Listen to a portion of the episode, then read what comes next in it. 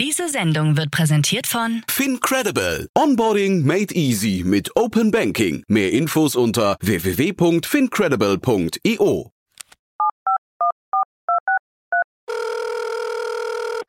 Hey, listen, I need some money. What do you need the money for? I've got a business proposition for you.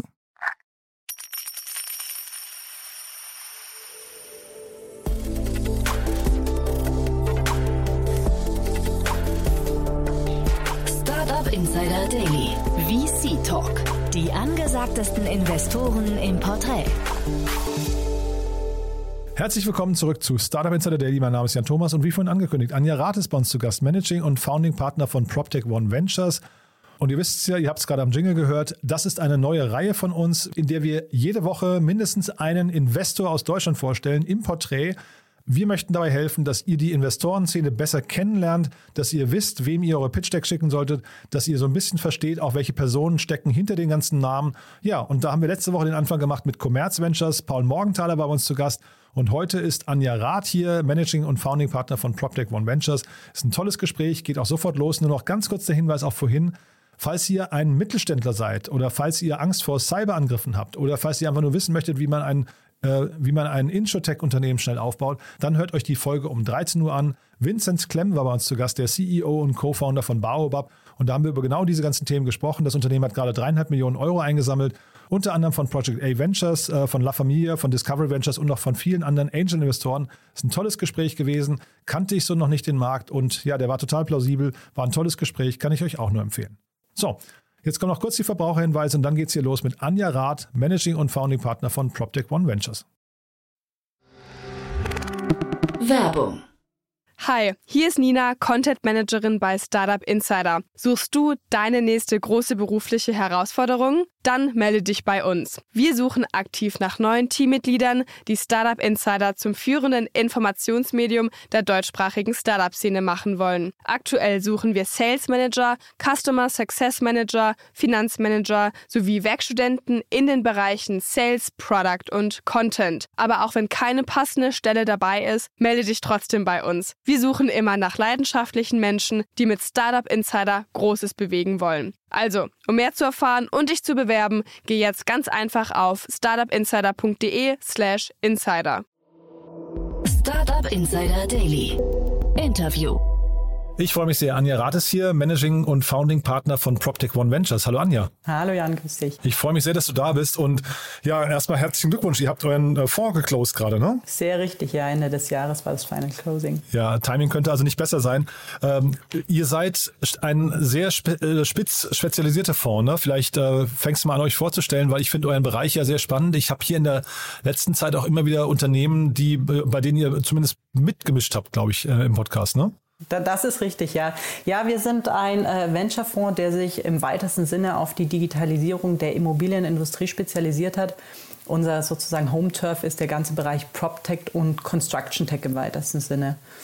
Genau, und ähm, für uns war damals also einfach auch wichtig bei der Wahl, dass wir tatsächlich nicht sehr, dass wir uns einen Themenkomplex aussuchen und eine Industrie aussuchen, in der der ganze Bereich Digitalisierung noch recht am Anfang steht. Und äh, da war tatsächlich die größte Assetklasse der Welt, die Immobilien.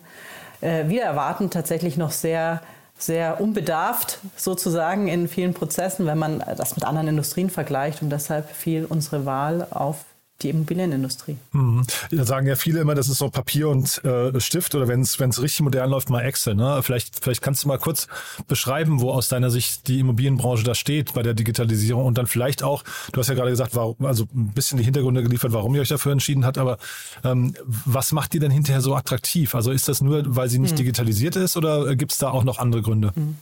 Ja, also das ist ein sehr, sehr breites Feld. Die meisten denken immer im ersten Schritt äh, primär an Maklerplattformen oder eben an, sagen wir mal, Prozesslösungen, Enterprise-Lösungen in den Unternehmen. Aber wenn man sich die Branche mal anschaut, hat man im weitesten Sinne drei, eigentlich drei Komplexe. Das eine ist der ganze Bereich Neubau und Sanierung.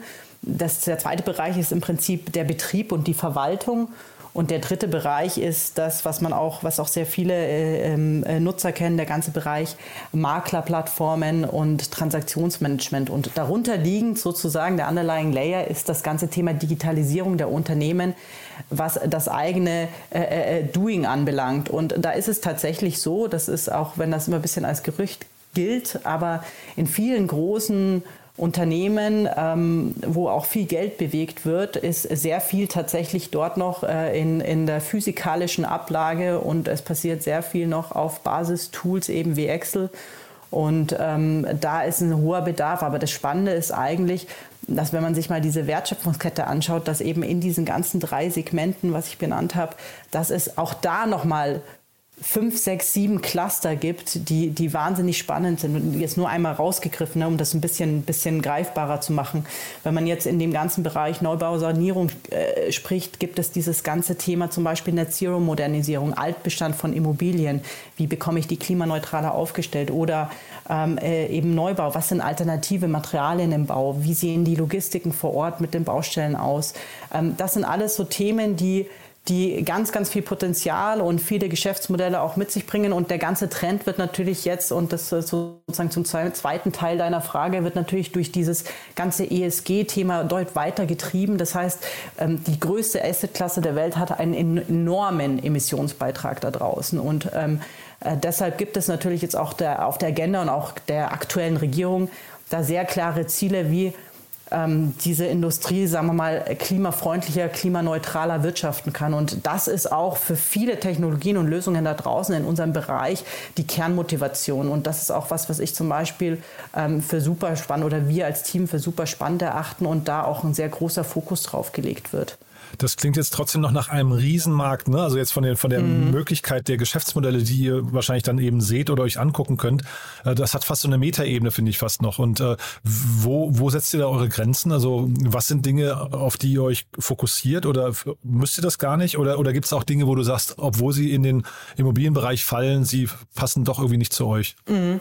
Also wir suchen, äh, der jetzige Fonds in jedem Fall, wir suchen schon einen Connect zum Thema Digitalisierung, Technologie ähm, äh, sozusagen die Immobilienindustrie oder neue Geschäftsmodelle dort zu etablieren, sind nicht zwangsweise immer sehr techniklastig oder, oder sehr digitallastig. Da gibt es schon auch Grenzbereiche, gerade wenn es zum Beispiel um den Bereich Wohnen geht mhm. oder, ähm, oder gewerbliche Nutzung.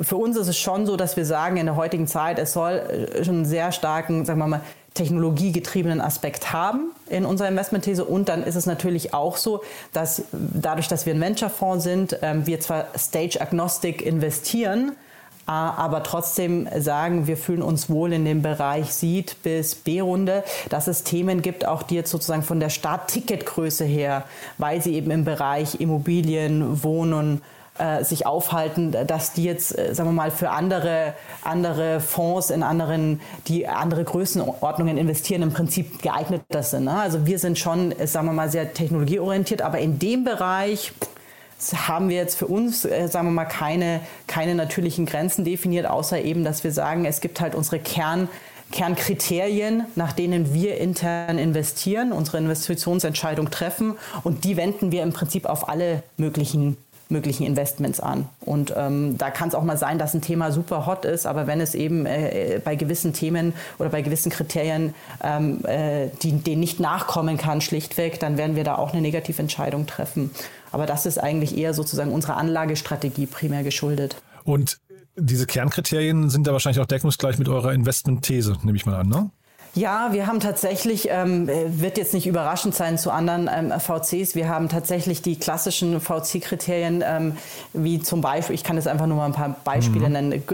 Vorangehend immer ist das Thema Team, ne? also die Qualität des Teams ist und, und, und die Ziele des Teams und vor allem auch der Interessensgleichheit zwischen Gründern und Investoren, das sind für uns zum Beispiel so Kernkriterien, was übrigens nicht immer automatisch gegeben ist. Ne? Nicht, jeder, nicht jeder Gründer, der VC-Geld einwerben will, hat zwangsweise automatisch für sich im Kopf dieselben Kriterien oder dieselben Interessen gesetzt. Das ist was, was wir im Dialog immer suchen. Also wir versuchen immer sozusagen Schulterschluss mit den Gründern zu finden und ähm, dem Team hohes Potenzial zuzuordnen. Das ist für uns sicherlich eins der Hauptinvestmentkriterien. Und das Zweite ist natürlich immer, ist da wirklich ein Markt da draußen?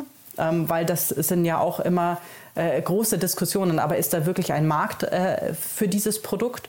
Und ähm, auch zum Beispiel ein klassisches Kriterium ist, ähm, wie sieht die Exit-Strategie aus? Ne? Wir sind einfach ein Finanzinvestor und das äh, muss man nicht schönreden, das ist Tatsache. Wir sind Finanzinvestor und wir müssen natürlich schauen, dass wir mit dem Geld, was uns unsere LPs anvertraut haben, sehr sinnvoll wirtschaften. Und deshalb ist das für uns zum Beispiel auch eines der Hauptkriterien. Was bei uns vielleicht persönlich noch ein bisschen raussticht, äh, dieses Thema ESG-konform arbeiten ist für uns wirklich zentral. Und ähm, wir haben das sowohl bei unseren Investment-Leitsätzen als auch bei, als auch bei uns in der, in der Struktur im Unternehmen selbst sehr stark verankert. Und das ist sicherlich was, was wir schon sehr hoch halten. Ähm, in, der, in der heutigen Zeit ist natürlich ESG jetzt auch ein bisschen zum Trend geworden. Ähm, aber für uns war das tatsächlich von Tag 1 immer ähm, sehr, sehr wichtig. Mhm. ESG zum Trend ist natürlich, kann man sagen, zum Glück, ne? Also das ist ja eigentlich, eigentlich fast. Sind wir sehr, ja, ja, haben wir sehr, absolut sind wir auch, haben auch da schon White Papers rausgegeben zu dem Thema, um das einfach auch ein bisschen zu forcieren. Ähm, für uns ist halt auch wichtig und ich glaube, das ist, ähm, ist auch das Zentrale, ne, dass man eben nicht nur über ESG redet, sondern dass man versucht auch ein Stück weit zu leben oder wiederzuspiegeln, auch in seinen Doing als Fonds oder eben auch als Unternehmen. Und ähm, also da sind wir immer gerne und gut vorne dabei, wenn wir da irgendwo etwas zu beitragen können, schlichtweg auch, auch in der Kommunikation. Mhm. Und das heißt, Exit-Strategie ist für euch von Anfang an ein wichtiges Thema. Ja, das höre ich eigentlich relativ selten. Ich meine, natürlich hat jeder ja. VC das so im, im Hinterkopf, denke ich mal, aber mhm. viele sagen ja eigentlich, wenn ein Markt groß genug ist und wenn das Geschäftsmodell stimmt, dann findet sich der Exit von alleine eigentlich, ne? Ja, es ist aber zum Beispiel immer dieser Punkt, ähm, und das wird gern ein bisschen unterschätzt. Ähm, wie kapitalstark ist zum Beispiel der Markt. Also es, es bringt dir, jetzt ganz vereinfacht gesagt, ne, es bringt dir nicht jetzt ein Thema zu super hohen Bewertungen, eine Runde nach der anderen zu machen und am Schluss sozusagen einen Exit-Preis für dich abzuleiten als Investor, wo zum Beispiel der Käufermarkt am Ende sagt, naja, für dieses Thema ist mir sozusagen Investment in der Größenordnung einfach äh, zu viel oder die Kaufkraft ist nicht da oder nur begrenzt da oder oder. Also es gibt schon Kriterien, die man da durchaus berücksichtigen muss und man kann eigentlich nicht immer nur davon ausgehen, äh, ein cooler Case äh, ist gleich gleichzusetzen mit einem Exit. Ne? Es ist mhm. vielleicht nicht deine, es ist vielleicht nicht das, was du als erstes im, im Kopf hast. Ne? Aber wenn du, wenn du jetzt ein cooles Thema hast bloß und du hast dir nie Gedanken darüber gemacht, an wen du diese Gesellschaft dann verkaufst, dann hilft dir das leider am Ende des Tages auch nicht ein Stück weiter. Mhm. Ich finde auch interessant, du hast jetzt das Team in den Mittelpunkt gestellt. Das machen ja fast alle Investoren, hast du ja auch gerade gesagt. Ne? Aber zeitgleich, wenn es, wenn man sich die Gründe anguckt, warum, ähm, warum Startups scheitern, ist ja das Team immer an zweiter Stelle erst. Da ist das Timing eigentlich das Wichtigste. Äh, das hast du gerade nicht genannt. Ist das für euch irrelevant, weil der, weil der Markt sehr, sehr träge ist im, im Immobilienbereich oder weil, also ich hätte jetzt gedacht, das ist ja wahrscheinlich für euch dann trotzdem die Bereitschaft des Marktes muss ja irgendwie gegeben sein, ne? Ja, absolut. Also das Timing äh, ist sicherlich eine Frage. Ich sage jetzt mal, momentan in der Branche äh, ist noch viel Bewegung und ähm, ähm, ich glaube, was, was die Kunst eigentlich ist, ist zu finden, dass man, und das ist vielleicht auch ein bisschen spezifisch für die Branche, dass man Modelle findet, wo man merkt auch, der Markt ist ein Stück weit bereit dafür, weil mhm. gerade in der Immobilienindustrie, wenn du eine neue Industrie sozusagen digitalisierst oder Kernprozesse, die seit 30 Jahren so laufen, plötzlich umkippst, dann musst du immer damit rechnen, dass mit dem ganzen Thema so eine Art Education-Prozess einhergeht. Vielleicht nicht in allen Bereichen, weil wir manche, äh, manche leichter aufzuschließen sind als andere, aber trotzdem musst du immer damit rechnen, du hast sozusagen, sozusagen noch eine, eine Entwicklungsphase und die musst du auch geistig immer einpreisen. Also da musst du immer überlegen, was für Modelle kann ich jetzt, die ich jetzt auf die Straße bringe, wie lange brauchen die, bis sie sich weiterentwickeln, etablieren? Ähm, ist das ein Thema, was an sich sozusagen jetzt automatisch leicht von der Hand geht oder ist das ein Thema, wo man wirklich auch noch die, die Nutzer oder die Zielgruppe sozusagen ein Stück weit abholen muss, um den Kernwert auch ähm, klar darzustellen. Das ist sicherlich, was man hier in der Branche schon hat. Man arbeitet auch punktuell immer mit Reaktanz einfach, das muss man sagen, ne? weil man, wie gesagt, viele sind es gewohnt und ähm, sehen nicht zwangsweise jetzt den Need, sich hier anders zu verhalten. Und das spiegelt auch oft die Entscheidung wieder jetzt, wenn vereinfacht gesagt, ne? also ich, ich, nenne es manchmal so in Schönheit sterben. Also es hilft dir nicht, wenn du das Produkt bis in, ins, ins größte Detail super effizient, mit super viel Featuren, super komplex aufbaust, aber der Nutzer ein Stück weit auch zum Teil überfordert ist oder den, den Need gar nicht sieht oder oder. Also du musst schon einfach sehr auf das, was der Markt verträgt und das, was der Markt will, eingehen. Und ähm, das ist, glaube ich, eher fast die größere Kunst als, als, als das Timing in dem Bereich jetzt gerade. Und natürlich hast du auch Modelle, ne? du wirst auch, du wirst auch äh, Investoren haben, die sagen, naja, wenn sich das Modell nicht von alleine verkauft, ähm, ja, dann ist es nicht das richtige Modell. Aber du hast eben gerade in der Immobilienindustrie einfach noch ganz alte Prozesse und, und eben dieses Umdenken erstmal zu aktivieren, ähm, ist durchaus notwendig oftmals und das macht nicht zwangsweise ein Geschäftsmodell ein schlechtes Geschäftsmodell. Mhm. Gibt es denn eigentlich, so wie euch, gibt es da noch äh, Konkurrenten, die sich genauso aufstellen? Weil also so ein spezialisierter Fonds in dem Bereich könnte ja auch zum Beispiel vielleicht von der Immobilien, von einem Immobilienbetreiber oder, oder von einem, weiß nicht, von einem Deutsche Wohnen oder sowas, äh, könnte ja für die, wenn sie das als, äh, als Corporate VC aufsetzen würden, durchaus auch ich weiß nicht, Wettbewerbsvorteile für sich äh, schaffen. Ne? Ähm, Gibt es sowas oder seid ihr damit euer Modell auf, allein auf weiter Flur? Nein, nein, also es gibt auf jeden Fall auch im, im VC-Bereich gibt es, ähm, was heißt Konkurrenten? Du hast halt immer, die Fonds haben immer unterschiedliche Schwerpunkte punktuell. Also es gibt immer leichte unterschiedliche Ausprägungen, mhm. aber du hast da draußen eine Pilops beispielsweise, ähm, ähm, Fifth Wall ist sehr aktiv, ähm, 2150. Also es gibt genügend Player da draußen, die sich auf das Thema, die sich mit dem Thema in Summe beschäftigen, aber haben halt vielleicht alle ein bisschen unterschiedliche oder wir sind alle ein bisschen unterschiedlich aufgestellt in ähm, äh, Ticketgröße oder Schwerpunkt, in welchem Bereich man investiert oder regional oder oder also so leichte Varianzen. Der, der, der, der CVC, also der Corporate VC, ist eigentlich nicht, nicht die Konkurrenz in dem Sinn, weil der Corporate VC hat in der Regel ein strategisches Eigeninteresse. Das heißt, er mhm. investiert in Themen, die ihm konkret auch auch weiterhelfen und sie weiterbringen. Und das jetzt auch meistens nicht im, im ganz, ganz großen Stil, sondern schon sehr gefiltert. Und ähm, da hast du, wir sehen es eigentlich nicht als Konkurrenz, sondern wir sehen äh, sozusagen auch die institutionellen Investoren, auch tatsächlich schon in Frühphasen in, in dieser Industrie aktiv, aber das ist äh, doch bis, sagen wir mal, eine andere Motivation. Und du hast auch manchmal einfach Unternehmen und Gründer, die sagen, sich sehr früh schon mit einem Strategen äh, ins Bett zu legen, kann auch kontraproduktiv sein, weil man eben dann sozusagen nicht mehr neutraler Markt ist, ne? weil man dann sozusagen besetzt ist schon ein Stück weit. Also das kann es durchaus geben. Der, der, das Gegenargument und für strategische Investoren ist natürlich, dass die dir auch gleich in der Regel natürlich natürlich Geschäft mitbringen, Kunden, Wissen und, und, und. Mhm. Also da gibt es kein Gut und Schlecht. Es ist einfach nur manchmal eine Entscheidung für den Gründer, geht er den Weg oder geht er den Weg nicht. Ähm, aber für uns jetzt als VC-Fonds ist das sozusagen nicht so die direkte Konkurrenz. Aber Geschäft mitbringen bedeutet manchmal an der anderen Stelle auch Geschäft vermeiden, ne? weil sie vielleicht auch nicht möchten, das dass die. Ich, genau. Ja, ja, genau. genau. Ne? Das meinte ich mit besetzt ja, und ja, genau. das genau, genau. Also das ist, das ist äh, ein zweischneidiges Schwert, aber ich äh, neige dazu, das nicht zu verdammen, äh, ähm, weil das kann zu einem gewissen Zeitpunkt oder für ein gewisses Geschäftsmodell vielleicht förderlich sein. Ähm, durchaus, man muss einfach eben genau abwägen, wo befindet man sich gerade in welcher Phase und ähm, wer ist auch der Partner schlichtweg. Ne? Das mhm. ist und jetzt, ähm, du hast gerade Ticketgrößen schon angesprochen. Wie sieht denn das bei euch aus? Also ihr habt jetzt einen 50 Millionen Fonds aufgelegt, wenn ich also Euro-Fonds aufgelegt das in der Regel hat ja so ein Fonds, ich glaube, 15 Investments. Ne? Ich habe gesehen, ihr seid äh, oder so in der Größenordnung, ne? 12, 12 bis 20 wahrscheinlich. Ne? Kannst du ja vielleicht gleich noch sagen. Genau, genau. Das ja. ist genau, das ist so, das ist unser Korridor. Mhm. Ja, und ihr seid sehr frühphasig, aber ich habe gesehen, trotzdem macht ihr natürlich auch Follow-on-Investments. Wahrscheinlich dann meistens eine Runde geht ihr noch mit oder, oder wie seid ihr da aufgestellt?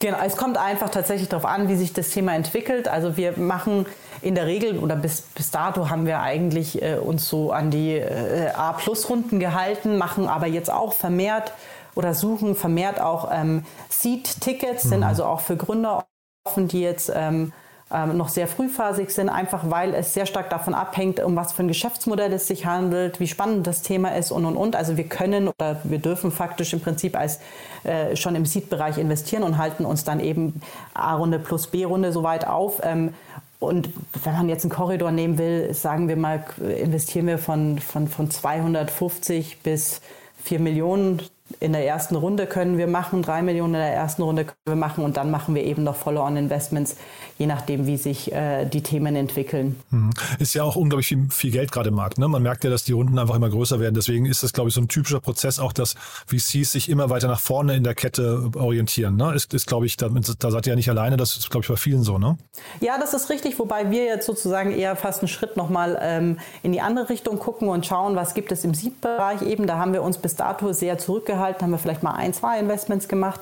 Ähm, aber wir merken einfach, dass es sehr viele gute Modelle da draußen gibt und wir wollen einfach jedem oder wir wollen einfach jedem Geschäftsmodell auch äh, äh, die Möglichkeit lassen, bei uns auf den Tisch zu landen. Und auch wir selber wollen damit einfach auch äh, absichern, dass wir nichts verpassen, was für uns äh, spannend ist und Potenzial hat. Und deshalb sind wir, was jetzt sozusagen den Dealflow anbelangt, erstmal im, im, im ersten Screening sind wir da äh, super weit, also super offen und ähm, mhm. Es kann im Prinzip jedes, jedes Thema bei uns auf den Tisch landen. Jetzt vielleicht nicht die äh, Kaffeeplantage in Afrika, aber ansonsten alles, was irgendwie äh, annähernd in unserem Bereich äh, sich aufhält und in der Größenordnung ist für uns absolut spannend. Ja, ja, aber das mit nach vorne meine ich auch tatsächlich, weil ja mittlerweile die Seed-Runden äh, eine Dimension angenommen haben wie früher eine A-Runde. Ja, ne? ach so, ja. das meinst du. Ja, mhm. ja, ja, das ist, das, das ist äh, tatsächlich auch immer so, wenn ein Markt natürlich sich entwickelt und, und äh, zunehmend spannend wird. Mhm. Ähm, dann steigt, da bin ich völlig bei dir, dann steigt auch das Preisgefüge. Wir achten halt sehr, ich glaube, was man was, was bei uns schon auch wichtig ist, auch bei, bei der Investmentstrategie oder Anlagestrategie, die wir haben, bei uns geht es nicht immer darum, irgendwie den höchsten Preis zu zahlen und überall dabei zu sein. Wir versuchen schon uns sehr darauf zu konzentrieren, dass wir auch Themen finden, wo wir sagen, die haben ein hohes Potenzial, aber die sind eben äh, noch nicht so weit in der Entwicklung ähm, wir versuchen auch wirklich zu supporten, auch aktiv, haben immer wieder Beiratsmandate, versuchen unser Netzwerk zu nutzen. Also es, es gilt jetzt nicht eben nur dabei zu sein, auch wenn ein Thema jetzt vielleicht einen Tacken gehypt ist, sondern für uns ist wichtig, wir müssen von dem Produkt und von dem Potenzial überzeugt sein, von dem Team überzeugt sein und ähm, dann ist das für uns die Hauptinvestmententscheidung, ähm, weil du siehst natürlich auch draußen Cases, wo du jetzt sagst, hu, das ist jetzt ein Mega-Setting, da sind wahnsinnig hohe Bewertungen, die jetzt schon relativ früh aufgerufen werden. Ähm, ja, kannst du dabei sein, aber am Ende des Tages musst du eben für dich entscheiden, ist, steht das in einem Verhältnis faktisch. Und ähm, das ist, glaube ich, immer die, die, die, die große Krux und du hast gerade so einen Nebensatz gesagt, ihr dürft investieren. Vielleicht können wir da mal, das, das war ja wahrscheinlich so ein Verweis auf eure Limited Partner, ne? Oder auf eure, auf eure Positionierung hinterher in dem ganzen Kapitalakquisemarkt. Äh, kannst du mal ein bisschen beschreiben, wer hinter euch steckt? Ja, wir haben, wir sind sehr, sehr breit aufgestellt. Ähm, wir haben, ich glaube, an die knapp 50 Investoren. Wow. Bei uns investiert sind Banken, Versicherungen, Family Offices, äh, Bauunternehmen, Bestandshalter, Unternehmer, ähm, Angel, also eigentlich ein sehr, sehr eigentlich jeder, der sich im Prinzip für diesen Themenkomplex interessiert, da sind wir sehr, sehr breit aufgestellt. Und ich glaube auch, das ist äh, mit einer der Investitionsmotivationen der meisten, mhm. ähm, einfach diesen Markt zu verstehen, zu verstehen, wie entwickelt er sich, Zugang einfach auch ähm, zu einem Markt zu haben, zu Unternehmen zu haben, die man vielleicht jetzt so standalone nicht bekommt oder den man so standalone eben nicht bekommt. Und deshalb ist das bei uns das Spektrum tatsächlich sehr, sehr breit. Und wir neigen auch dazu, wirklich das zu nutzen. Also wir haben auch, halten auch die Interaktion auch mit unseren LPs ähm, sehr aktiv, ähm, äh, profitieren auch einfach von deren Wissen, von deren Austausch. Du hast ja auch viel alte Strukturen noch und, und, und ähm, es ist immer wieder spannend, einfach auch zu sehen, ähm, wie der Austausch, wie die Wahrnehmung auch von, dem, von der Industrie selber ist, die dann auch zum Großteil unser Zielmarkt ist. Mhm. Ne? Und was ist deren Motivation bei euch? Ist das der finanzielle Return, auf den du vorhin angesprochen hast, oder ist es ähm, eher vielleicht sogar wie bei einem äh, Corporate VC dann auch so ein strategisches Interesse, dass man irgendwie die Marktentwicklung mitbekommt? Also, äh, Absolut, ja? das ist auf jeden Fall eine Kombi aus beiden. Also mhm. es, es ist auf jeden Fall der Zugang zu dem Bereich PropTech ist für sie spannend, der Zugang zu jungen Unternehmen zu neuen Technologien ist hochinteressant. Auch zu verstehen, wie sich der Markt entwickelt, auch einfach Wissen zu generieren. Also wir haben auch, geben auch zum Beispiel den MPs immer die Möglichkeit, dass wenn sie einfach Fragen haben zu dem Markt oder zu den Entwicklungen oder wie wir gewisse Themen einschätzen, ähm, jederzeit. Das ist sicherlich sozusagen der Vorteil von in Anführungszeichen dabei zu sein ähm, in dem Bereich, dass man natürlich sehr nah am Puls ist von der Entwicklung und von der Branche und dass man sehr viel sieht. Und das ist, kann ich also wirklich unterschreiben, dass das durch die Bank weg bei allen Investoren ein, ein Mitmotivationsgrund ist, ganz klar. Ja, ich glaube, das ist vielen oft gar nicht bewusst, wie viele Limited Partners hinter einem VC stecken. Ne? Also jetzt hatte ich gerade den Paul Morgenthaler im, im, Podcast von Commerz Ventures. Da ist es nur einer. Ja, ja das ist natürlich jetzt der Gegenentwurf, ja. aber in der Regel, ich glaube, sowas wie ihr, das ist gar nicht ungewöhnlich, ne? Nee, nee, das ist, ähm, wir haben halt auch einfach bei uns, das sieht man auch auf der Website, wir haben eine sehr starke Venture-Partner-Struktur mhm. und ähm, unsere Venture-Partner, das geht es jetzt äh, wirklich tatsächlich darum, dass man hier auch aktiv das Wissen nutzt, einen aktiven Austausch führt, auch mit dem Portfolio, mit dem Team und so weiter. Und das ist auch, das sind alles auch aktive Investoren bei uns im Fonds und äh, das sind alles Experten und das ist Wissen und das ist Erfahrung von, von Angeln, die, die sehr viel Vorteil bringen, die sehr viel Mehrwert uns auch bringen, unserem Netzwerk bringen. Und deshalb ist sozusagen jetzt für uns nie die Frage gewesen, wie, wie, wie gibt es jetzt einen, einen, einen limitierenden Faktor von LPs, sondern für uns war immer spannend, wer kommt bei uns dazu. Und ähm, deshalb haben wir da jetzt sozusagen von der Größenordnung, die, sagen wir jetzt mal Standard ist, aber auch für, für, für den Fonds, ähm, war es für uns jetzt nie die Regel zu sagen, es dürfen jetzt nur 15, 20 oder sollten nur 15, 20 in Summe dabei sein. Du hast ja vorhin euren Dealflow schon mal angesprochen. Vielleicht kannst du uns da nochmal mit mitnehmen. Äh, und zwar vielleicht beginnend damit, wie man euch entdeckt. Also wer, wer ist das primär inbound bei euch oder geht ihr auch auf, ich weiß nicht, spannende Unternehmen zu? Das ist ja wahrscheinlich in eurem Bereich, je, je früher man sucht, um, umso schwieriger wird das wahrscheinlich eigentlich sogar, ne? Ja, ja. Also es ist tatsächlich sozusagen vier geteilt. Wir haben ähm, guten, guten Dealflow Inbound Requests, ganz klassisch, also wirklich, ähm, wo wir direkt von den Unternehmen die Decks zugesendet kriegen, die uns anrufen. Wir haben aber auch einen sehr großen Teil aus unserem Partnernetzwerk und aus dem Venture-Partner-Netzwerk, was ich äh, auch gerade angesprochen habe, auch aus dem LP-Umfeld. Also wir bekommen äh, Dealflow wirklich aus dem, aus dem engen Umfeld des Fonds heraus. Und wir machen auch, ganz klar, wir machen auch äh, unsere Hausaufgaben, Research, schauen äh, draußen, gibt es Deals. Wenn wir Deals verpassen, warum haben wir sie nicht gesehen? Also das gehört, glaube ich, zur Pflicht auch eines jeden Fonds dazu, es nicht nur abzuwarten, sondern auch aktiv zu suchen. Und ansonsten sind wir natürlich auch ähm, relativ viel unterwegs ähm, auf Panels. Wir veranstalten selber Events, wir publizieren, ähm, sind White Paper oder bringen mal ein Buch raus. Also das mhm. sind auch auch alles Kanäle, die uns sicherlich ähm, helfen, auch bei sozusagen bei dem Aufbau des Brands und bei der Etablierung, die immer einhergeht, auch mit dem Dealflow tatsächlich. Mhm. Ja, Buch und Event. Ne? ich war mal bei euch bei einer Opening oder, oder Release-Veranstaltung, da habt ihr ein relativ großes Event gemacht zu eurem Buch. Das war, war toll, ne?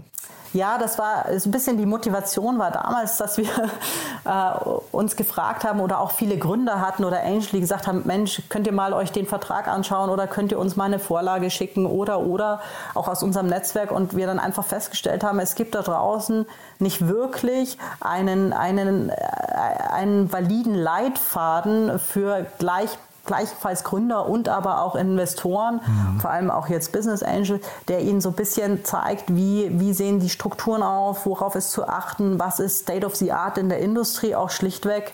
Ähm, und da haben wir uns dann mal zusammengesetzt und haben das mal runtergeschrieben und ähm, waren da auch sehr happy, dass das ähm, sehr große Resonanz draußen am Markt gefunden hat und wir da auch sehr weiterhelfen konnten. Und ich glaube, das trägt auch ein Stück weit auch zu bei, äh, die Industrie immer wieder weiter nach vorne zu bringen. Ähm, genau, wenn man eben ein gewisses Wissen hat oder ein Leck füllen kann, ähm, dann sollte man das sicherlich auch tun. Ja, müssen wir vielleicht noch mal kurz, äh, Deal Terms hieß, glaube ich, das Buch, ne? wenn ich es richtig erinnere. Deal Terms hieß das Genau, Buch, ich hatte genau. den Nico auch dazu in meinem Podcast, ähm, das können wir auch gern verlinken, war ein tolles Gespräch, ist auch ein tolles Buch, ist ein richtiges Kompendium, muss man sagen. Ist also, da braucht man Zeit für, ne?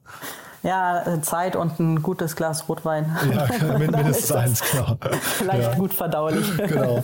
Du, dann äh, vielleicht mal nochmal zu eurem Portfolio. Ähm, da haben wir jetzt noch wenig drüber gesprochen. Vielleicht kannst du da mal so zwei, drei Unternehmen hervorheben. Es ist immer ein bisschen schwierig natürlich, aber mal, wo, wo, du sagst, die begeistern euch vielleicht in der Breite auch. Also vielleicht kann man da unterschiedliche Facetten mal. Ich hatte ja zum Beispiel eine Arcadia Polski bei uns äh, äh, schon mal im Podcast von mhm. Wunderflats. Ähm, da seid ihr, glaube ich, relativ früh reingegangen, ne?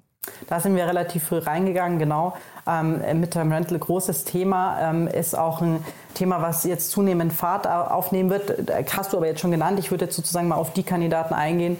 Vielleicht äh, als Beispiel ähm, klassisches Thema momentan Bestandssanierung. Und ähm, wir haben bei uns die EcoWorks. Ich Vielleicht kennst du, glaube ich, auch oder hast vielleicht sogar ein Interview schon mal gehabt. Nee, ne? habe ich nicht, nee. Nee? nee. EcoWorks zum Beispiel, das ist äh, im Prinzip die Net Zero Modernisierung. Da geht es darum, ähm, auf modularer Bauweise äh, Altbestände vor allem zeitersparend zu sanieren. Und das ist ja jetzt ein ganz, ganz großes Thema.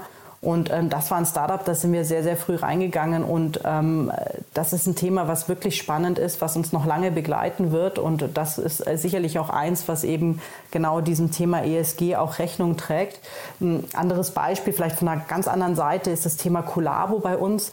Collabo ist im Prinzip die, die Antwort, ist vielleicht sehr weit gegriffen, aber eine, ein Lösungsansatz, um den Fachkräftemangel in der Industrie äh, etwas entgegenzusetzen. Das ist äh, sicherlich ähm, was, was Deutschland, äh, die Bauindustrie sehr beschäftigt und prägt. Das ist äh, zum einen natürlich das Thema Materialpreise und und und, aber das andere ist eben, dass es einen enormen Fachkräftemangel gibt. Und Collabo ist ein Schweizer Unternehmen, haben wir auch. Ähm, in der Seed, ja, genau, in der Seed-Runde sind wir dort eingestiegen, was sich eben damit primär darauf konzentriert, ähm, das Matching zwischen den Unternehmen und den Agenturen und auf der anderen Seite eben den Handwerkern zu optimieren, so dass äh, dieses Thema Handwerkermangel zumindest jetzt auf, auf Sicht in zwei, drei Jahren nicht mehr das zentrale Thema sein ähm, kann und muss, weil das mhm. beschäftigt wirklich jedes Bauunternehmen da draußen. Also da hat Collabo einen sehr, sehr guten Ansatz und ähm, das fanden wir zum Beispiel ganz spannend, als wir da investiert haben, haben wir also enorme Resonanz bekommen aus dem Netz und äh, sehr viel Beipflichtungen, dass das wirklich ein Riesenproblem ist, das Thema. Ähm, das ist jetzt so ein, ein Beispiel noch. Was haben wir noch? Ähm, den Hubertus ja, von Stierstedt hatte ich mal bei, uns. Bitte? Hubertus von Stierstedt von Simplify, den hatte ich mal, das ist auch ein Investment ja, von euch, ne? Ja. Simplify, genau. Ja. Ähm, Simplify auch, sind wir auch sehr früh eingestiegen. Ähm, äh, da muss man immer ein bisschen lachen, weil jeder immer sagt, naja, Aufzüge sind jetzt nicht most sexy ne, ja. als Investmentthema. Ähm, aber das Spannende ist, dass das ganze Thema ähm, Aufzugsmanagement ein Thema ist, was die Branche sehr viel beschäftigt, wahnsinnig viel Zeit und Energie kostet. Mhm. Und Simplify hat da eine IoT-basierte Lösung entwickelt, um eben dieses Thema aktiv zu managen und ähm, haben, arbeiten wirklich mit den großen Unternehmen da draußen, waren sehr beständig, haben sukzessive immer weiter und immer weiter die Lösung entwickelt. Und ähm, das ist tatsächlich, und das ist vielleicht auch das, worauf man ein bisschen äh, achten muss, ähm, das, das klingt natürlich immer auf dem ersten, auf, aufs erste Hören vielleicht nicht, wie ich gerade gesagt habe, äh, most attractive, aber äh, der Markt braucht einfach auch ähm, ähm, ähm, Lösungen oder, oder Unternehmen, die Probleme faktisch lösen und, mhm. und äh, Simplify ist ein sehr, sehr gutes Beispiel dafür. Ja, ist ja auch irgendwie ganz logischer Bestandteil von dem Smart Home Bereich, ne? Oder Smart, Smart Building Bereich wahrscheinlich muss man es nennen. Ne? Genau, genau, ja. genau, genau. Absolut, ja. absolut. Ja. Und sag mal so das Thema, ähm, vielleicht nach vorne raus jetzt so von den Suchfeldern bei euch, ist Blockchain zum Beispiel ein Thema? Ich hätte jetzt gedacht, dass so Vertragsmanagement und solche bürokratischen Sachen, du hast eben Collabo genannt, das ist also, vielleicht ein ja, bisschen wir, wir in der schauen Ecke. Uns solche Themen, wir, Genau, wir schauen uns solche Themen auch an, ist, ähm, aber wir haben das nicht als definiertes Suchfenster. Was wir tatsächlich sehr spannend finden, ist, ich sage es vereinfacht immer gesagt, auch alles rund um die Bau Baustelle momentan. Ähm, was wir auch sehr, sehr spannend finden, ist alles, was um das Thema Bauen selbst, Renovierung, Neubau, auch das Thema Materialien, alternative Materialien anbelangt. Ähm, das sind sicherlich ganz spannende Themen, die wir, ähm, wo wir auch zunehmend sehr gute Unternehmen sehen und, und, die wir uns auch detailliert anschauen. Ansonsten muss man auch fairerweise sagen, da ist es eine wahnsinnige Bandbreite und mhm. du kannst genauso gut sagen, dass du dir Themen im Bereich Smart Office, äh, äh, ähm, dass du die nicht verpassen darfst und anschauen musst. Also es gibt jetzt nicht diesen absoluten Fokus. Wir äh, investieren wirklich entlang der Wertschöpfungskette, aber das sind so im Bereich Construction Tax äh, sehen wir gerade sehr viel und äh, ich gehe mal von aus, dass wir da auch äh, nochmal aktiv werden. Ja, ich finde halt die, die Grenzen total schwer zu greifen, ne, hinterher bei euch, weil äh, das, also es hat so viel mit Wohnen, so viel mit, mit den Innenstädten zu tun. Ne? Da, da, da sind die Brücken, glaube ich, zum Beispiel Space Tech. Ne? Es gibt so ein, äh, in den hm. USA Unternehmen, die per Satelliten ja irgendwie die Auslastung von, von Supermarktparkplätzen erfassen, um dann die Bewertung vom Gebäude vorzunehmen. Ich finde sowas super spannend. Ist jetzt auch nicht weit weg von Prop Property zumindest, ne? Ähm, nee, das ist ja. genau, das ist so immer die, diese Blur Boundary, auch, auch Smart City und äh, PropTech Smart Building, ne? Also da sind ja auch immer, das, das, das verschwimmt auch sehr. Also genau. du, du bin ich völlig bei dir, ne? Es gibt da keine klare Kante und Grenze. Ähm, es ist alles sozusagen in dem Bereich, was man investieren kann. Man muss im Prinzip, glaube ich, einfach auch schauen als Investor, wo kann man auch einen gewissen Mehrwert liefern, mhm. ähm, ähm, was passt sozusagen auch in deine Anlagestrategie rein, was passt auch in deinen Investmenthorizont rein. Das muss man auch fairerweise mal berücksichtigen. Äh, und ja, da fallen dann ein paar Themen raus. im Prinzip ähm, kannst du in dem Bereich PropTech, auch wenn es erstmal klingt, dass man da äh, sozusagen sehr vertikal ausgerichtet ist, ähm, hast du da ein Wahnsinnsspektrum. Mhm. Aber vielleicht, um das nochmal zu konkretisieren, kannst du gerne abstrakt machen, ohne Namen zu nennen, aber vielleicht kannst du uns nochmal so, ne, also man, man ist ja wie in so einem Deal-Funnel oder Sales-Funnel ist man ja wahrscheinlich äh, mit manchen Unternehmen relativ weit und dann scheitert es trotzdem nochmal irgendwie ähm, kurz vor der, vor, vor der Ziellinie. Und vielleicht möglicherweise, weil ihr euch dann intern proaktiv dagegen entschieden habt, kannst du uns mal in so einer Diskussion nochmal teilhaben lassen an diesen äh, Argumenten, warum ihr euch gegen ein Unternehmen entscheidet, gibt es dann vielleicht bestimmte No-Gos bei euch, wo ihr plötzlich sagt, wow, das hat eigentlich nicht, nicht funktioniert? Oder war es dann einfach, weil ihr zum Beispiel eben den Fit zu euch einfach nicht gesehen habt oder so? Mhm. Also der Prozess sozusagen findet relativ früh statt. Ich sag mal, wenn du Post-Term-Sheet bist, muss es schon sehr harte Gründe geben, dass man das Thema noch absagt. Zumindest ist das bei uns so. Also wir neigen nicht dazu, nach fünf Minuten ein Termsheet zu legen und dann zu gucken, ob es weiterläuft, weil das einfach auch im, im Prozess, auch für das Unternehmen, ne, das hat auch ein Stück weit was mit Fairness zu tun. Mhm. Äh, die Unternehmen sind ja wie immer, und äh, das ist jetzt nichts Neues natürlich, haben eine gewisse Cash-Armut und haben auch nur eine gewisse äh, Zeithorizont in der Planung. Mhm. Und wenn du dann im Prinzip verhandelst, verhandelst, verhandelst und dann sagst du fünf Minuten vor Schluss, nee, wir machen es jetzt doch nicht, dann hat das auch meistens natürlich sehr harte Konsequenzen fürs Unternehmen. Deshalb versuchen wir diesen harten Sondierungsprozess, machen wir weiter oder nicht schon sehr, sehr früh zu fassen. Ähm, und da gibt es natürlich ein breites Set an, an Kriterien. Ähm, No-Gos für uns. Ähm, sehr viel ist verankert auch so ein bisschen in der Transparenz. Also was für uns, wir können sehr gut damit leben, wenn wir mal eine Info kriegen ähm, und, und der Gründer mal ein Thema anspricht, was jetzt vielleicht nicht so geil ist oder was äh, ihm auch einen Nachteil im Fundraising bringen kann oder was er als kritisch sieht. Was für uns immer ganz, ganz schwer ist, wenn wir sozusagen im Prozess herausfinden, dass da eben nur 50 Prozent oder 40 Prozent der, Arbeit, äh, der Wahrheit gearbeitet wurde. Aha. Da sind wir tatsächlich ein bisschen sensibel, mhm. weil gerade eben im Venture-Bereich ist die Zusammenarbeit zwischen VC und Unternehmen doch einfach viel stärker, als wenn du jetzt im PE-Bereich bist. Ne? Weil natürlich dein Ziel ist es, das Unternehmen zu supporten, du bist Sparring-Partner im besten Fall und und und. Und das ist zum Beispiel so ein Thema, was uns sehr, sehr schwer fällt. Oder, und das muss man auch ganz klar sagen, wenn sich ein Prozess einen Tacken länger hinzieht, und man stellt eben fest ähm, im, im Verlauf, dass gewisse Milestones ähm, oder Ziele, gerade wenn es zum Beispiel auch mit Technologie in Verbindung steht, äh, absolut verfehlt wurden, nicht erreicht wurden. Wenn man sagt, man sieht jetzt sozusagen ähm, der, der, Status quo von dem, was du jetzt weißt, zu dem Zeitpunkt, wo du unterschreiben sollst und zu dem Zeitpunkt, ähm, wo du das Thema das erste Mal angeschaut hast, ähm, hat ein, ist fundamental unterschiedlich. Dann ist man einfach auch gut beraten zu sagen, man zieht jetzt vorher den Stecker. Ne? Also äh, so eine gewisse Plantreue auch mhm. in diesem Prozess muss gewährleistet sein. Und ansonsten ist Transparenz für uns mega wichtig.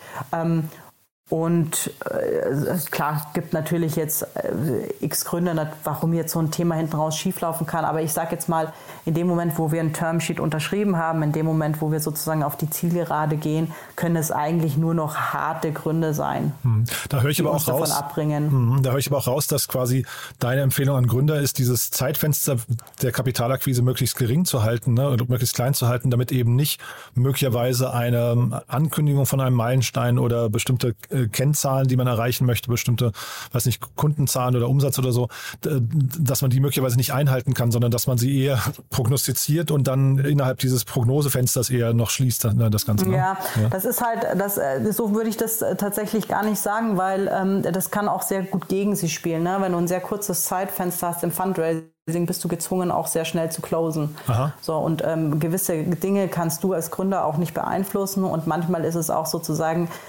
in den seltensten Fällen hast du eine Runde nur noch mit einem Investor besetzt, sondern es ist meistens tatsächlich ein Syndikat. Du hast mehrere Investoren in einer Runde und ähm, dann ist es schon, kommt die ganze Situation, wie strukturierst du die Runde, wie sieht das Setting aus, das Timing und so weiter.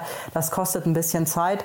Ähm, also das würde ich, ich würde Gründern nie empfehlen, auf dem letzten Drücker Fundraising zu machen. Das mhm. geht sehr oft schief ähm, und es bringt auch nichts dann Druck auf die Investoren auszuüben. Ich habe nur noch drei Wochen, du musst dich jetzt in einer Woche entscheiden. Das geht alles nach hinten los. Ne? Wir selber grundsätzlich als Fonds sind bemüht, sehr zügig zu handeln. Wir sind wirklich auch bemüht, äh, kurze Response-Zeiten zu haben, aber trotzdem äh, alles, ich meine, du hast das Geld, du investierst das Geld von Dritten, es gilt trotzdem alles nach einem ähm, Prozess, es muss alles auch seine Richtigkeit haben im internen Verfahren und ähm, deshalb ähm, würde ich Gründern immer empfehlen, rechtzeitig zu planen. Ähm, kann dich es davor schützen, dass du jetzt schlechter performst und du dann zwei Monate vorher das Geld eingesammelt hast? Vielleicht. Ja, das, das, mag, das mag punktuell mal funktionieren, aber das fällt dir spätestens dann auf die Füße, wenn du eine Folgefinanzierung brauchst, mhm. weil dann hast du wahrscheinlich schon deine Mitgesellschafter äh, im schlimmsten Fall verloren. Ne? Also ähm, setze Ziele, die du erreichen kannst, die du auch vertreten kannst. Ähm, damit bist du sicherlich besser bedient. Das waren jetzt so Fehler, die Gründer oder Startups vielleicht machen können. Wie sieht es denn bei euch aus? Habt ihr denn mal gravierende Fehler gemacht, würde zu sagen, wo ihr auch hinterher vielleicht sogar, ich weiß nicht, Veränderungen vorgenommen habt? Das ist ja bei den, bei den Startups immer so, dass sie iterieren ne, und dann irgendwie analysieren. Gibt es das bei VCs auch?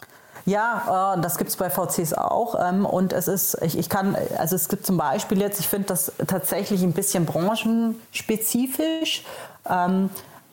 Aber als wir anfangs gestartet sind, haben wir so ein bisschen äh, unterschätzt, vielleicht auch punktuell, ähm, wie viel Reaktanz du in der Branche bei gewissen Themen haben kannst oder hervorrufen kannst. Das heißt, die Branche ist nicht zwangsweise immer mit offenen Armen und sagt, ja super, das ist ein neues Thema, da setzen wir uns drauf, sondern du hast relativ lange Sales Cycles, du hast oft auch einfach den, den Punkt, dass zum Beispiel auf C-Level-Ebene ein, ein, Produkt oder ein Projekt ähm, als super attraktiv eingestuft wird, aber der Anwender dann auf zweiter Ebene sagt, wow, das ist mir viel zu komplex und nee, das mache ich nicht und ich mache es lieber wie bisher.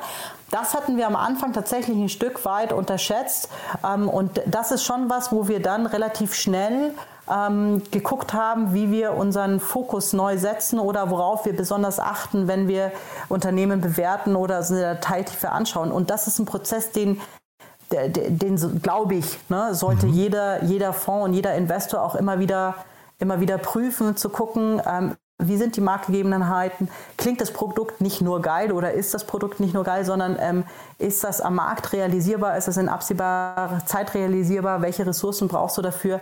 Äh, und, und, und diesen Review-Prozess, den äh, musst du faktisch laufend machen.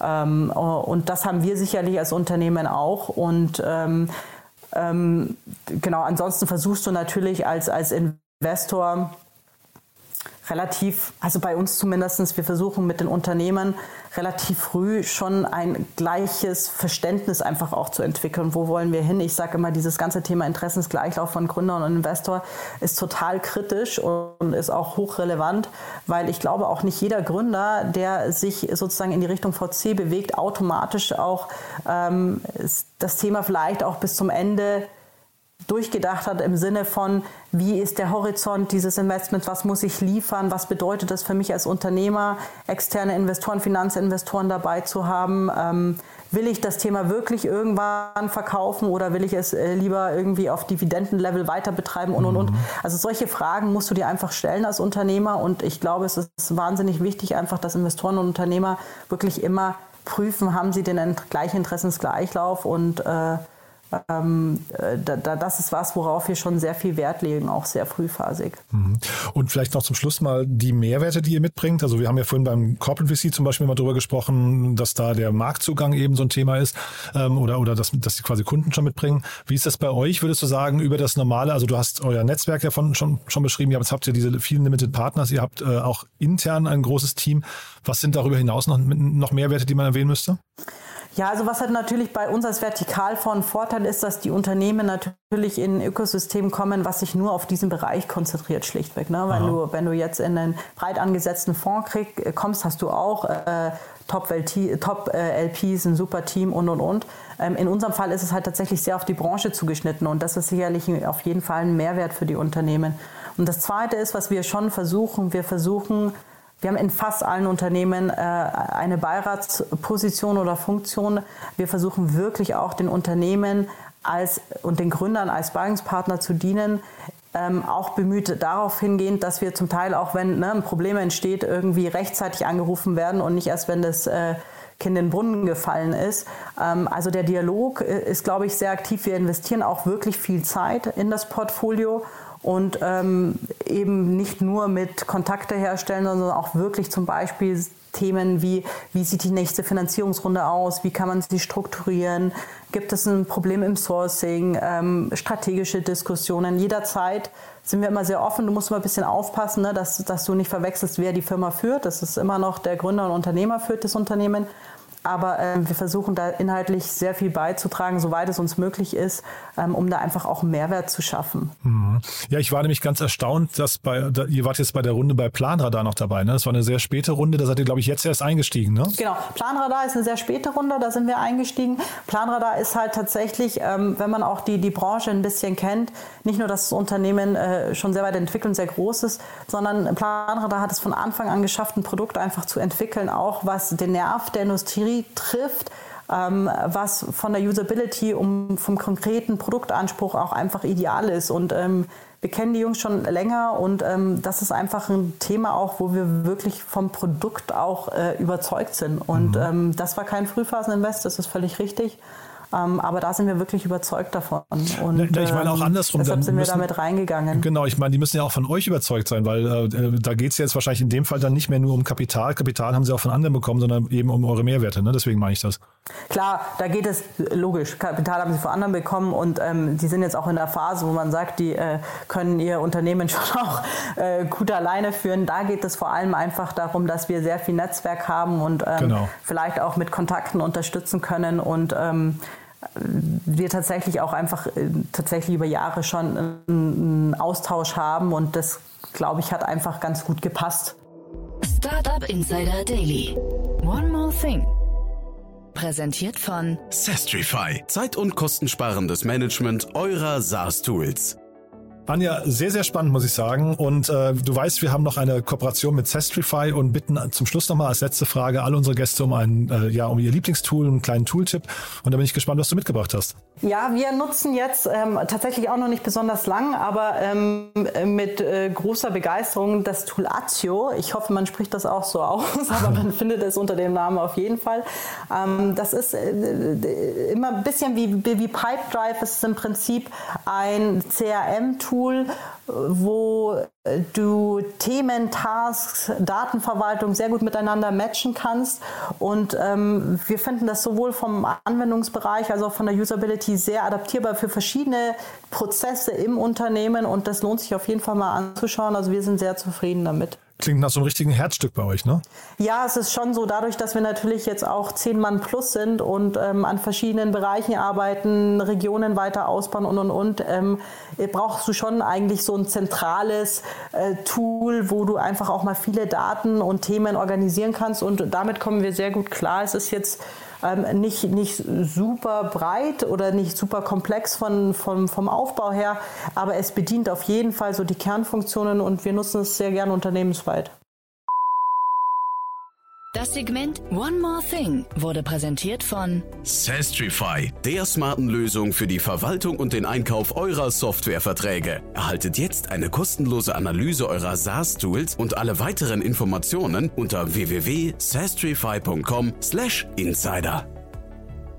Anja, ganz großartig, dann nochmal zusammenfassend, bei euch darf sich jeder melden in der frühen Phase irgendwie rund um den Bereich Property, ja, aber relativ breit gefasst, kann man sagen. Also da seid ihr erstmal offen. Du hast gesagt, keine Kaffeeplantagen in Afrika, aber ansonsten relativ, relativ breit. Und ich glaube, nicht erwähnt haben wir in welchen Ländern, ne? Deutschland, Österreich, Schweiz oder auch darüber hinaus? Sehr gerne darüber hinaus. Wir sind aktiv und haben auch schon Investments in UK. Äh, die Nordics finden wir super spannend. Frankreich, Belgien, also sehr gerne, sehr aus, aus, aus vielen Ländern und Regionen. Super. Du, dann vielen Dank, dass du da warst und dann bleiben wir in Kontakt. Wenn es bei euch Neuigkeiten gibt, sag gerne Bescheid, ja? Sehr gerne. Vielen Dank, Jan. Werbung. Hi, hier ist Moritz, Marketing und Growth Manager bei Startup Insider. Wenn du über die verschiedensten Themen immer auf dem neuesten Stand sein möchtest, dann empfehle ich dir auf jeden Fall unsere Newsletter auszuprobieren. Von unserem täglichen Morning Briefing Startup Insider Daily zu unseren themenspezifischen Newslettern wie Krypto und Web3, Investments und Exits oder KI Kompakt bist du mit unseren Newslettern immer top informiert. Falls du interessiert bist, kannst du dich jetzt ganz einfach kostenlos anmelden und zwar unter startupinsider.de/slash insider. Startup Insider Daily, der tägliche Nachrichtenpodcast der deutschen Startup-Szene. So, das war Anja Rath, Managing und Founding Partner von PropTech One Ventures und damit sind wir durch für heute. Ich hoffe, es hat euch wieder Spaß gemacht und würde mich freuen, wenn ihr uns weiterempfehlt, immer an Menschen, die diesen Podcast hören sollten. In diesem Fall vielleicht ganz konkret Menschen, die sich mit der Immobilienbranche beschäftigen oder vielleicht an Startup-Unternehmerinnen und Unternehmer, die möglicherweise auf Investorensuche sind. Dafür schon mal vielen Dank an euch und ja, ansonsten euch einen wunderschönen Tag und ich würde mich freuen, wenn wir uns morgen wieder hören. Bis dahin, alles Gute. Ciao, ciao.